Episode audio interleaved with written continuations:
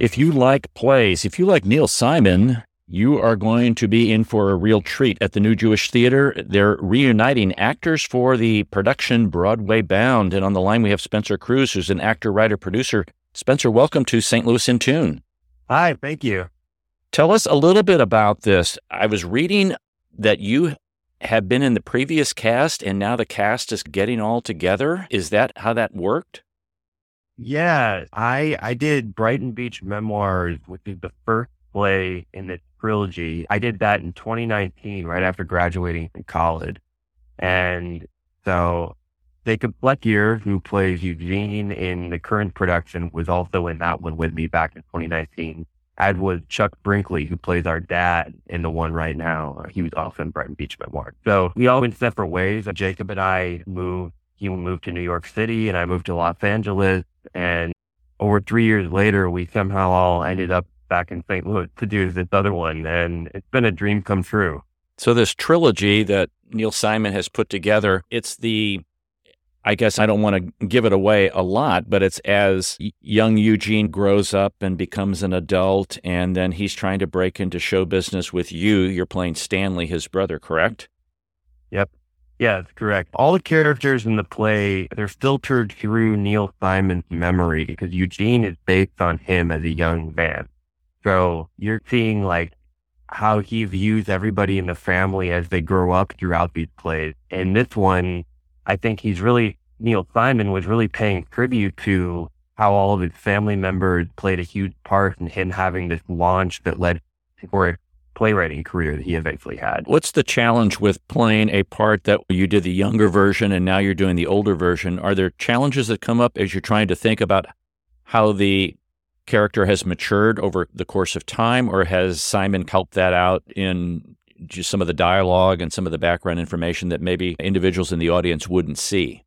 Sure. On a personal level, I have three and a half more years of life experience under my belt. And that's been really cool to come back a character who's aged in the play after I've aged too. So I have that going for me. But then Neil Simon, he's written just some really complicated characters in this play. And like Stanley, for instance, as he's gotten older, he's gotten more ambitious and hungry to get out of the house. But at the age of 27, he's still living at home with his parents and little brother. So I think there's an opposition at play of him, real Stanley loving his family, but simultaneously wanting to be his own man and get outside of the house and into the real world. Now, you mentioned that you did this first play when you were right out of school, and I know you went to Webster U, Webster University, and then you went to the is it the Sargent Conservatory of Theater Arts? Yeah. So back when I was there, it was called the Webster Conservatory of Theater Arts, but then um, the late dean of the school was Peter Sargent. He passed away, and then they raised some funds to do a renaming and like rechristening of the conservatory under his name. So now it's called Sargent Conservatory, but yeah, that's where I was trained. So you did some background theater work probably in high school and then carried that on into college. And I want you to give, give us a little background of yourself so we can see that transition that you've made even from actor now to writer and producer. Yeah. So theater has always been a second home to me. Like I, I think I did my first play in middle school when I was like 12 years old. And from then on, I just got on a roll where I was pretty much always in the cast of a school play during school year. And then there were summer things that would happen at community theaters. And I grew up in, in the Grand Rapids, Michigan area. And we have this really great community theater called Grand Rapids Civic Theater that you walked into the theater, you would think you were in a Broadway house. It's one of those places that has just gotten a lot of really good community support. So they do camps and shows and all kinds of stuff. So between school and that theater, I had a theater home as a kid.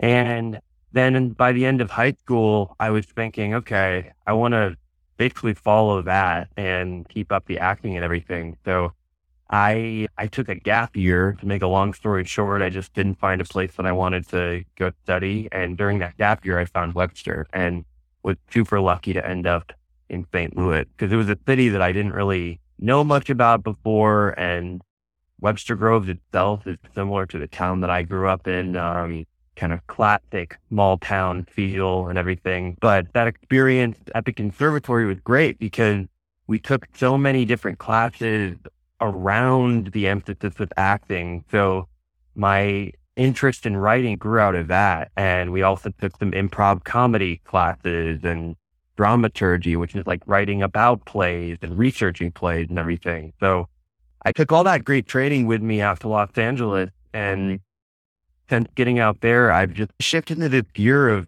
making my own work. So this past year, I made my first short film with my, my girlfriend who directed it. So I wrote the script and I acted in it. She directed and we've got this thing going now where we're working on the next one. And it's just a, it's a more viable way to make stuff, especially in Los Angeles when you're doing the writing and producing on your own. So I've learned to do those roles in order to support my acting habit. I get that because a lot of it is connections and funding and having time to really devote to what you want to do if you have somebody who's backing you financially mm-hmm. and, and doing all those kinds of things. So if you're wearing multiple hats, it makes it a lot more conducive to produce something and put something out. And I'm sure there are plenty of theaters out there. Are these like uh, smaller venues or when this is produced or how, do, how is that done? So before the pandemic, there were a lot more what would be called storefront theaters. So it's like it's the kind of place you could walk by on the street and you might not even know that it was a theater space. But they're typically 99 seats or smaller. But the pandemic really ravaged a lot of those theaters because they operate on such tight budget, like all theaters do really, but maybe even tighter than you would expect, like in the St. Louis art scene. So I think right now there are companies that are remounting and some new ventures that are happening. So I haven't really explored the theater scene in Los Angeles that much myself, just primarily because of the pandemic and doing the self-producing and self-writing and everything. But we do have a couple regional theaters there comparable to the repertory theater of St. Louis of getting these larger Broadway shows and whatnot. And for instance, they just did this play called The Inheritance that is this massive play in two parts but like a spiritual successor to Angels in America, which the rep did a couple years ago. And so they had all kinds of actors who were New York actors and people who had been on TV and everything. But that's like the top tier. And then there's all the other stuff that I mentioned that filters up into that. We're talking to Spencer Cruz, who's an actor, writer, producer, and he's actually playing Stanley in the new Jewish theater production Broadway Bound, which is playing right now. It started January the 19th and will end February the 5th. You can get some tickets by going to New Jewish Theater and they will help you get through there. Or the box office is open Monday through Friday, and that's out at the Wool Theater at 2 Millstone Campus Drive in St. Louis. The shows are at 7:30 p.m. and 4 p.m. Spencer, the many times people see plays and some are, eh, I'm thinking about Tennessee Williams, and you're talking about now Neil Simon, who people who are playwrights often put themselves in the roles that other people play. The relevance of this particular show or what Simon did to current day kinds of what's going on in the world. In other words, people might say that was written 50 years ago, so there is no relevance to today. How do you answer that question to somebody who would bring that up to you? Yeah, I think there are a lot of issues in the world right now that seem more important and more worthy of our attention than what's happening in our household, like war and climate change, and the list goes on and on. But at the end of the day, most people spend most of their lives in some sort of home situation with a family that might not be a nuclear family, might be atypical, whatever the family setup is. It, we live life in families. And that's what Neil Simon wrote about. And he really gets into the depth of the pain and the humor that exists in all families. And I think that is relevant because that's something that people were stacked up together during the pandemic and probably experienced it in a completely new way where things your partner or your children or your grandfather who lived with you that you normally wouldn't have experienced because you were out in the world more or something. But yeah, I think he's holding up a mirror to to the reality of coexisting, which is always going to be important. Do you think that his writing is easier to identify as a character, like when you are doing your preparation? Or maybe I'm just reading into a little bit about what you said than other playwrights? In other words, when you read his his words and you're trying to perform a role, does he give you background? Does he give you enough of the emotion of that, or is that something that you know every playwright does, and you just have to learn what that is and pull that out of of your own personal experience?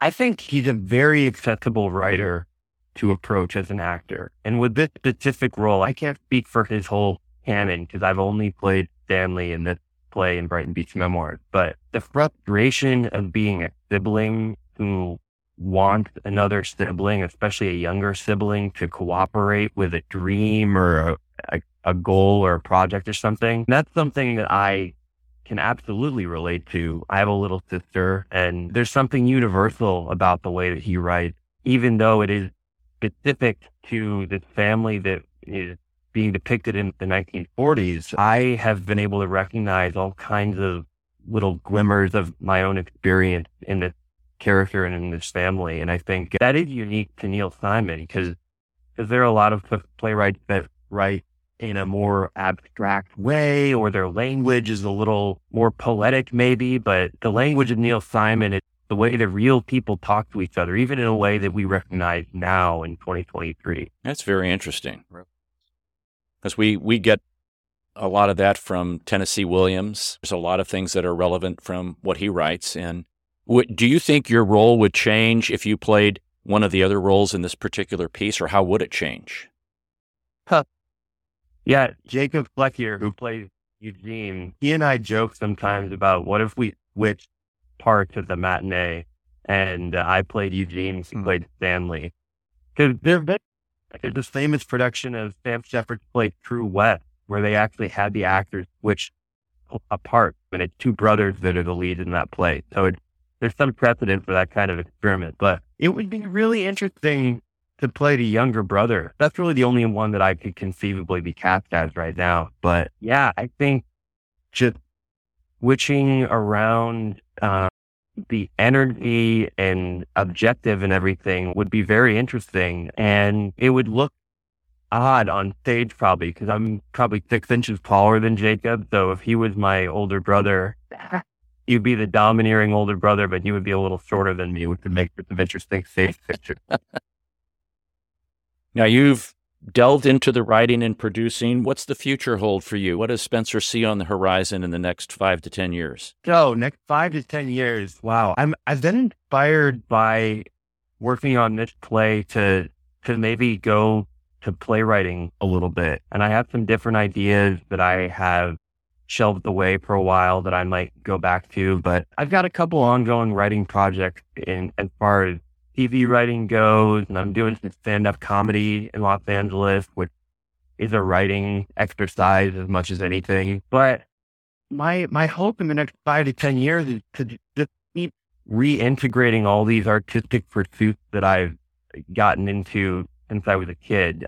I don't think I'll ever stop acting. It's just about redefining how that acting happens, like saying we're self-produced or getting to come to St. Louis or some other place to do a play, but I want to keep it up and keep telling stories and start to tell my own stories and move into that space like Neil Simon did. Very interesting. Now, one question, excuse me, one question that I ask all artists or performers, musicians or theater people or however they are is you have some young budding actors who want to get into the business, want to break into the profession, what are some words that you hmm. tell them to encourage them or give them guidance? What would those be, Spencer?